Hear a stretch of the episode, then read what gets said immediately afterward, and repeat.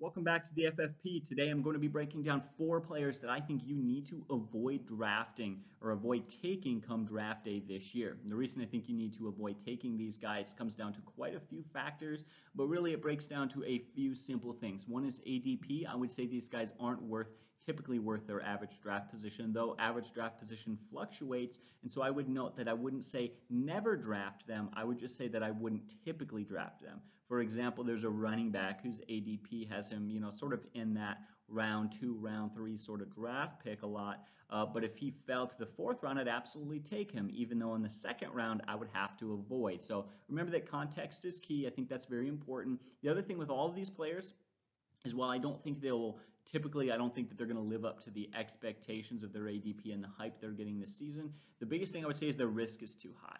If I don't think you're likely to do what you're expected to do and your risk is high, that's really a lose-lose scenario for me because I feel like I'm getting disappointment at best and a complete disaster at worst. So four players, breaking them down. Let's get right into it. And as always, I want to hear from you guys. Who are the players you're avoiding and what do you think of the picks that I made for this video?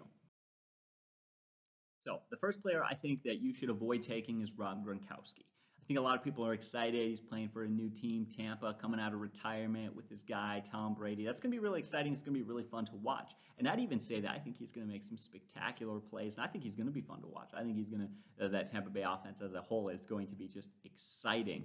However, there are a few things to consider. One, he's coming out of retirement, he's rusty. I don't even need to break that down. I'm not going to do any analysis of that. If you're watching this video, you're smart enough to know that you miss time, you don't play as well. You've got to get the rust off and get in football shape. Those are the phrases we always use for players who haven't played in a while. That's exactly the sort of deal uh, Gronkowski is going with. His ADP has him being taken as the eighth tight end off the board, which for me feels a little bit risky. Um, I will say there's not a whole lot of tight end uh, talent at that position, so it's not necessarily as bad to take him as your starter. Maybe if you were, you know, we're talking about other positions, a risky pick this much would, would be worse, you know, at running back. But so it's not so bad at the tight end position. He's historically good. Uh, one thing I want to talk about is it's funny, I'm going to say avoid him because I want to take a minute to talk about how absolutely phenomenal of a career he has had. And dare I say it, I would probably go out there and call Rob Gronkowski so far one of, if not the greatest tight ends of all time, especially when you look at purely their ability to receive. He is number one in fantasy points per game in both PPR and standard leagues. He has averaged 10.99 standard league fantasy points per game compared to Kelce's 9.0. So he's almost two more points per game higher than the very next best guy. And the next best guy is Kelce. So yeah, we're definitely living in a tight end heavy era compared to some other years. Also, in, uh, in PPR, he has scored 15.5 PPR points per game. Kelce at 14.2, so he beats him by almost another point and a half per game. He is head and shoulders, hands down, far and away the best fantasy tight end as far as points per game. And he's got great chemistry with Tom Brady. If you were going to come out of retirement, I would be far more nervous with him playing for any other team. But you get Brady on a new team and Gronk on a new team. I think he could lean on his tight end who he's got some chemistry with and he likes to throw to his tight ends. He has for many years been one of the quarterbacks who targets tight ends most. That's really, all in all, that's a great situation. That definitely is a great situation. However, there are some, some concerns. Uh, I want to briefly go over his health. If you know anything about fantasy, Gronk has massive health issues. In fact, he hasn't played in a whole 16 game season, hasn't played the whole year without getting hurt since 2011. That was not only his second year in the NFL, but almost a decade ago. That's got to be a massive concern that he has not had an entire healthy year in almost 10 years. That's pretty crazy, um, especially considering a lot of football fans, you know, I remember I was 10, that's when I really started getting into football. So you can imagine somebody who's just now getting into football um, was pretty much born when he was starting to play. But um, we look further more into that. He did play 15 games, so he was one game shy back in 2015, but that was still half a decade ago. But here's what's most importantly, what's most interesting about that. So he's played 144 possible games. He's played in 100 of those. And if you go on to um, Sports Injury Report, he has had 18 notable injuries throughout his career. Massive elbow and shoulder surgeries, not to mention some back stuff, the ACL tear on his knee. He's been really banged up. There's a reason this guy's always wearing braces and pads and everything like that. The funny thing is, Sports Injury Report, and I'm not the biggest on trying to predict injuries, but they give him a 78% chance to miss at least four games, making him the most injury prone player in the NFL according to their metrics and their ratings as far as likelihood to get hurt. So if you do draft him, understand there's a very good chance, I'm going to say at least a 50% chance that he doesn't even play 75% of the season for you. So that's a major concern to look out for. However, when he does play, he is shown to be very talented. But will he be limited in Tampa under a new offense? That could very well happen. When we look at the notes, last season, and I wanted to compare him to some of the other tight ends. We're living in a new tight end era. I think the NFL is different today than it was five years ago, so I want to look at some relevant information. Let's compare his situation to tight ends last year and see what he can sort of do. So last season, not one of the top five fantasy tight ends, not a single one, was on the same offense as a 1,000 yard receiving wideout. Not one. Now, I know a lot of people will be surprised Tyreek Hill didn't go over 1,000 yards. Tyreek Hill did miss some games. That's a bit of a skewed stat. But you could also argue that Kelce's numbers would have been hurt if, if you know, Hill had played the full season, whatever. Um, but that's just it. Not one of the five top five tight ends, not one of them was on the same offense as a 1,000 yard receiver.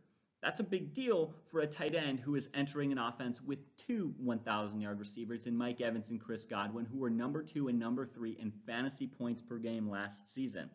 Now, only two of the top seven had 1,000 yard receivers. Those were, um, when we look at it, Jared Cook with Michael Thomas. So, of course, Michael Thomas is going to be a 1,000 yard wideout. And then um, Austin Hooper with Julio Jones. So you can see that you know, for that to happen, to have a top five tight end and a top receiver, you need a good quarterback, Drew Brees and Matt Ryan. You definitely need them, and you also you also need uh, Michael Thomas or Julio Jones. That's a pretty high standard to be set at right there. Both those guys are absolutely phenomenal. Again, he comes into a just crowded offense. One thing to note, and people get very excited about Tom Brady entering Tampa Bay's offense because he's so much better than Jameis Winston, and certainly he is far and away, hands down, the better quarterback than Winston. Uh, but you do have to remember he's going to turn the ball over less. That'll mean less garbage time stats. Finally, don't forget that Tampa Bay has already got a couple of solid tight ends on their roster uh, by Cameron Brate and OJ Howard. They will limit his value even more certainly I wouldn't be surprised at all this year to see them run a lot of multiple tight end sets with their two stud wideout split out. That could be a just that's a frustrating defense to cover, especially with such a mature quarterback under center. But that's why I'm avoiding Rob Gronkowski. It's hard for me to project him to finish top 10 or even top 8 where people are taking him uh, when that offense is crowded. That offense is full, and that defense is getting better and better. They actually finished last year from week 10 onward. They had more sacks than any other team in the NFL, if I'm not mistaken. So you got to wonder where the volume is going to be for an injury prone guy who's competing with other tight ends at his position. That's why I'd avoid Rob Gronkowski, but I'll quit dragging on. Let's get to our next guy. So now I want to talk about Austin Ekeler because according to Fantasy ADP, he's being taken as a bubble running back one, a guy who's either going to be a stud running back two or a low end running back one. But that's still huge volume for this guy, or a, kind of a huge ranking, I guess is the right word. Sorry, I'm struggling to get through this, but that's the thing. I think that's a little bit high for him. I think there's a huge, huge risk factor with him that I would probably lean on avoiding him, taking him at that point. Now, if he falls to me, you know, in the third round, I'm not going to turn that down, but he's not going to fall that far. In fact, I think people are going to reach and take him in the first round. I think we're going to see that happen more and more as the season gets closer. Last year, he did finish fourth in PPR and seventh in standard, while he finished sixth in half PPR among running backs. In fact, he was the number one running back through the first three weeks of the season, and he was first with 0.5 fantasy points per snap. So he was a very efficient, very effective back, and he had a great season. So why do I think it's a stretch for him to go from either, you know, that 4-7 spot all the way to an RB2 who shouldn't be a bubble RB1? Why do I say that? Looking into some of these research, he's a phenomenal elite passing game running back who can do so much catching the ball. There are concerns with him on the ground game, there's concerns with that offense, and there's a huge risk factor to him. There really is.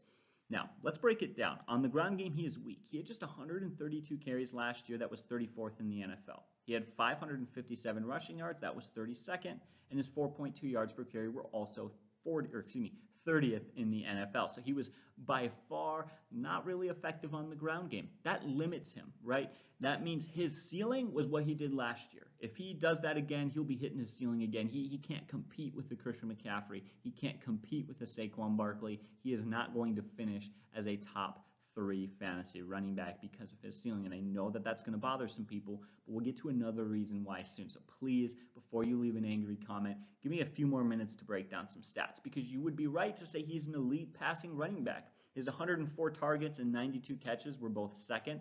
He was also second in receiving yards, 993 receiving yards. He had eight touchdowns, which was first. He was phenomenal in the passing game. In fact, his eight touchdowns doubled McCaffrey's receiving touchdowns. He had a great great year. But I think there's a lot of question marks there. For starters, he had 30 avoided tackles. That was 25th among running backs. I love to see him boost his ability to avoid tackles a little bit more. He was efficient in avoided tackles per touch, but the Chargers were very hesitant on giving him the ball more, and that's a major concern for me. But really, what ultimately this comes down to, and I guess I'll, I'll save us all some time, let's boil this down to the basics and talk about the one thing that's a major problem. If you're only going to run on the ground for 500 yards, you need to be lights out, phenomenal, fantastic, can't miss, boom, pow, whatever you want to call it. You need to be the best of the best in the passing game. And I'd argue that he is. But there's a problem with that. He was the best of the best with a veteran quarterback who loved to throw his way in Philip Rivers. What are you going to do now that you've got Tyrod Taylor and Justin Herbert as your quarterback? Justin Herbert, Herbert to me kind of looks like the new Mitchell Trubisky, and I, I, do really mean that. We've got Tyrod Taylor who couldn't make it work out in Cleveland. He lost his job to Baker Mayfield, and he was not very productive out there with Jarvis Landry, who was turned out to be, you know, proved that he was kind of being a little bit misused in, in Miami there. And there's Odell Beckham, and there's so many weapons there. They got Chubb in the ground game, Kareem Hunt catching the ball, the backfield. There was so much talent in that Cleveland offense, so much talent and Tyrod Taylor couldn't get it done. So your best options are a rookie quarterback who hasn't really honestly matured when you look at uh, Herbert's freshman year in college versus his last year playing in college. He really didn't seem to be any more polished a quarterback. That's a massive concern, a red flag that needs to be thrown. His quarterback options are not great.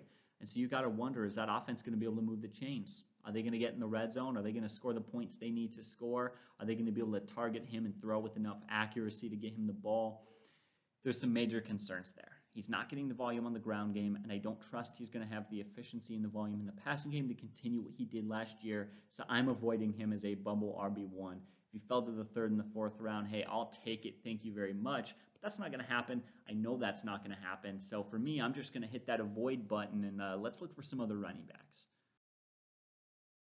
Yep, I think that you should avoid taking CeeDee Lamb. That's the next guy we're going to talk about. Uh, just like with the last thing I would say before you leave an angry comment, hear me out. And it's not because the reason he's on this list is not because his talent. I think he's a phenomenal talent. And if you're in a dynasty league, take him. But I want to I want to go redraft league specific right now, right? Break down just 2020. What does his future look like? What does his fantasy value look like apart from all other seasons? If you're in a dynasty league, again, take him. He's a phenomenally talented wide receiver with a good quarterback, and that's great although there are concerns about whether or not Dak will be there in a few years, but whatever, we're not going to worry about that because today we're just breaking down for this pick just this year. So looking at it right now, his ADP has the 36th receiver taken off the board. That makes him a wide receiver three and a fantasy starter. I think that's actually a bit of a stretch for me. Coming into this Dallas offense, they've already got a lot of weapons. Ezekiel Elliott is one of the best, just ground and pound, uh, workhorse backs in the league, so they're going to be able to run the ball. He's also a guy who has a lot of catches over the last year. A couple years ago, he had 77 catches. Last year, he had 55 catches. He is going to get his touches. He is just gobbling up all the touches, especially in the red zone. Um, and then you've got Amari Cooper as your wide receiver one, and Michael Gallup as your wide receiver two. Now, I think over time, we're definitely going to see CeeDee Lamb become a wide receiver two, wide receiver one in this offense. But starting out week one, I, you know, I would not at all be surprised to see him wide receiver three on the depth chart. And when I look back last year, um, I looked at the best depth chart wide receiver three and what he finished in fantasy. The best number three wide receiver finished 42nd in fantasy points last year because it was just too much when you've got to throw to the first wide out and the second wide are getting more targets than you, and then the running back's getting his touches and the tight end. You start to get buried, and it becomes very difficult. And the wide receivers who do are often like Mecole Hardman types who've got phenomenal quarterbacks like Pat Mahomes. So that's very difficult. And these wide receivers are not just wide receiver one and two on the depth chart. They had phenomenal years last year. Cooper had 119 targets for 79 catches, 1,200 yards, 8 TDs, 15.1 yards per catch. Gallup had 66 catches. He had over 1,000 yards, 113 targets. He had six touchdowns and a monstrous 6.8 yards per reception. Again, Zeke has totaled 131 catches over the last two years, and he has a career passer rating generated when targeted of 105.9, making him a really underrated talent in the passing game. So we've got a lot of other weapons there, and that is a major concern. The bright side is Last year they had Randall Cobb. Randall Cobb had 828 receiving yards and three touchdowns. So there is room for a wide receiver three to have some volume. Um, but to be a fantasy wide receiver three, I do think that's going to be a bit of a stretch. He's going to have to play very well. The Dallas Cowboys, in games they won, they scored 35, 31, 31, 37, 37, 35, 44, and 47 points. Those were the games they won. That was a Dallas team that was pure offense. And if they do anything to improve their defense this year, that sort of wins aren't going to happen every single time they win the ball because that was all eight of their wins. The fewest points they scored in one game was 31 points. That is crazy to me. I'd be surprised if they did that again. And I imagine they're probably not going to need to be putting up so many points next year if they're able to do anything to improve that defense, anything at all, really. Um, but there's also uncertainty with a new coach coming in. This whole contract with Dak and everything is a lot going on in that offense. They lose center Travis Frederick, so there are some uh, minor concerns. That offense may not be quite as productive this year as it was last year. Um, but again, this idea that he's going to come in and be a wide receiver one and have all these fancy numbers, I think is a bit of a stretch. I'd call him more a wide receiver four or five um, because of that volume thing. Now, what really stands out to me what apps, there's two things that just really hit me over the head like a ton of bricks that are saying, whoa, we have got to wait on this dude's fantasy value for a while. And one is that he is known for being a fast wideout who stretches the field and makes big catches, but they've already got two wide receivers to do that.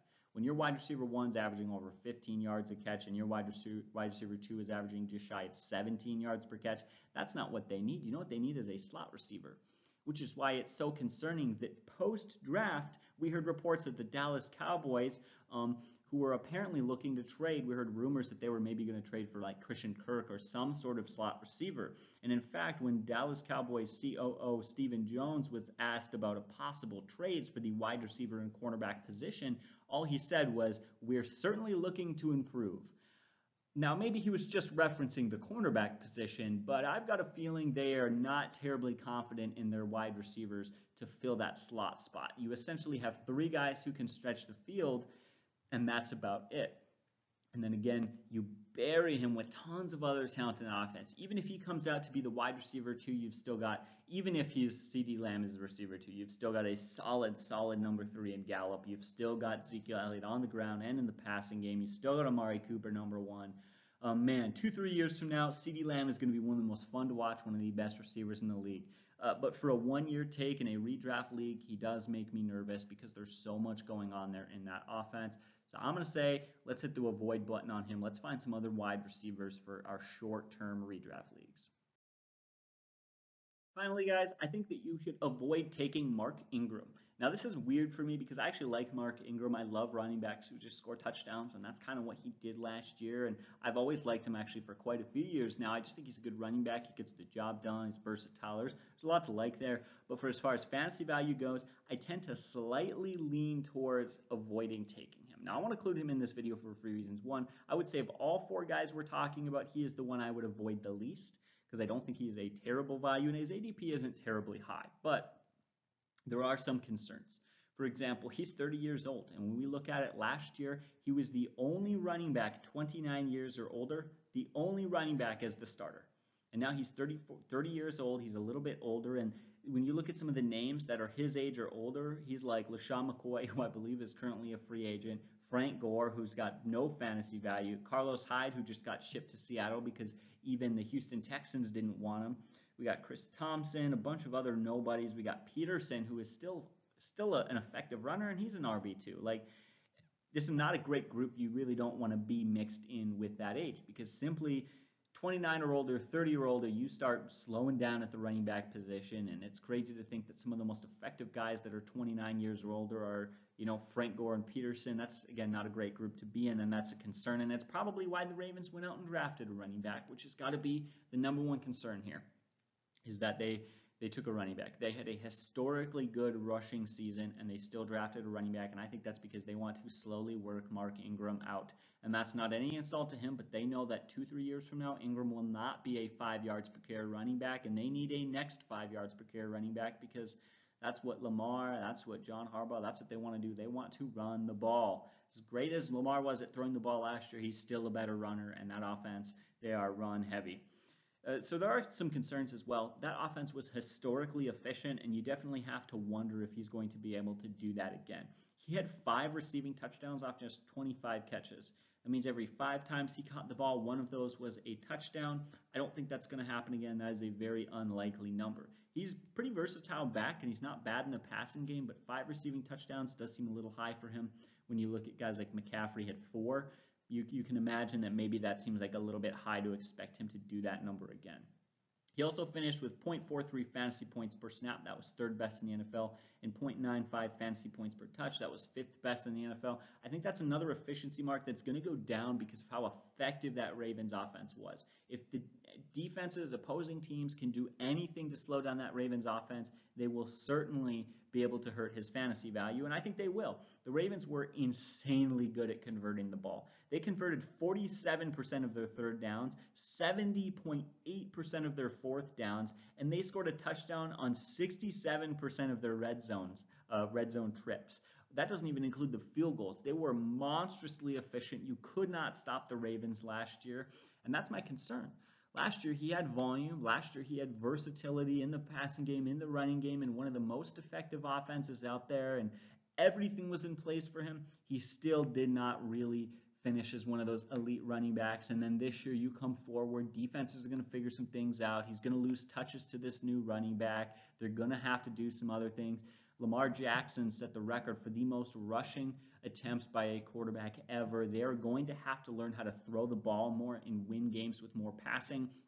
Now, that's again not a knock on Lamar Jackson. I know some Lamar Jackson defenders will be like, "You threw the ball great last year." I know he did. What I'm saying is he'll probably throw the ball more this year, and I think they'll probably um, spread the ball out even more. They do lose Hayden Hurst. There's a little depth at tight end. There are just some concerns that is he going to be able to hit those efficiency markers? Because I don't think he's going to score a receiving touchdown one in every five catches. I don't think he's going to be right up there with you know some of those most rushing touchdowns among running backs.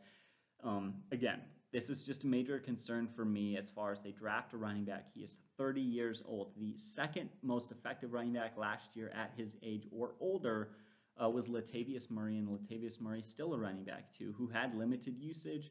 So as a whole, that's why I'm avoiding Mark Ingram. And it's what I said earlier in the video, guys. I don't dislike Mark Ingram. I like Mark Ingram a lot, but I'm not going to be drafting him in the second round. But if he falls to the third round, he falls to the fourth round, I'd like that a lot. I'd certainly take him, and I'd be happy with him as my running back too. The concern is that his ceiling for me is a high-end running back too. His floor could very well be a running back three or four, and that is an issue. You hate to be taking a guy who suddenly isn't even a starter, right? So that's my thoughts on it. I know that's probably the most controversial of the picks. That's why I put it at the end of the video. So hopefully you guys who are critical of me will see less of it. But uh, anyways, guys, thank you so much for watching. Thank you for your support. And if you happen to be listening to this on podcast, I really do appreciate your guys' support on there as we're trying to grow out other platforms other than YouTube. So make sure to check out our website, check out our Instagram, our Facebook, our podcast. Check us out everywhere, and you can see we're trying to get fantasy content to you guys on any platform that you're at. But again, thank you so much for watching. You have a great day, and God bless.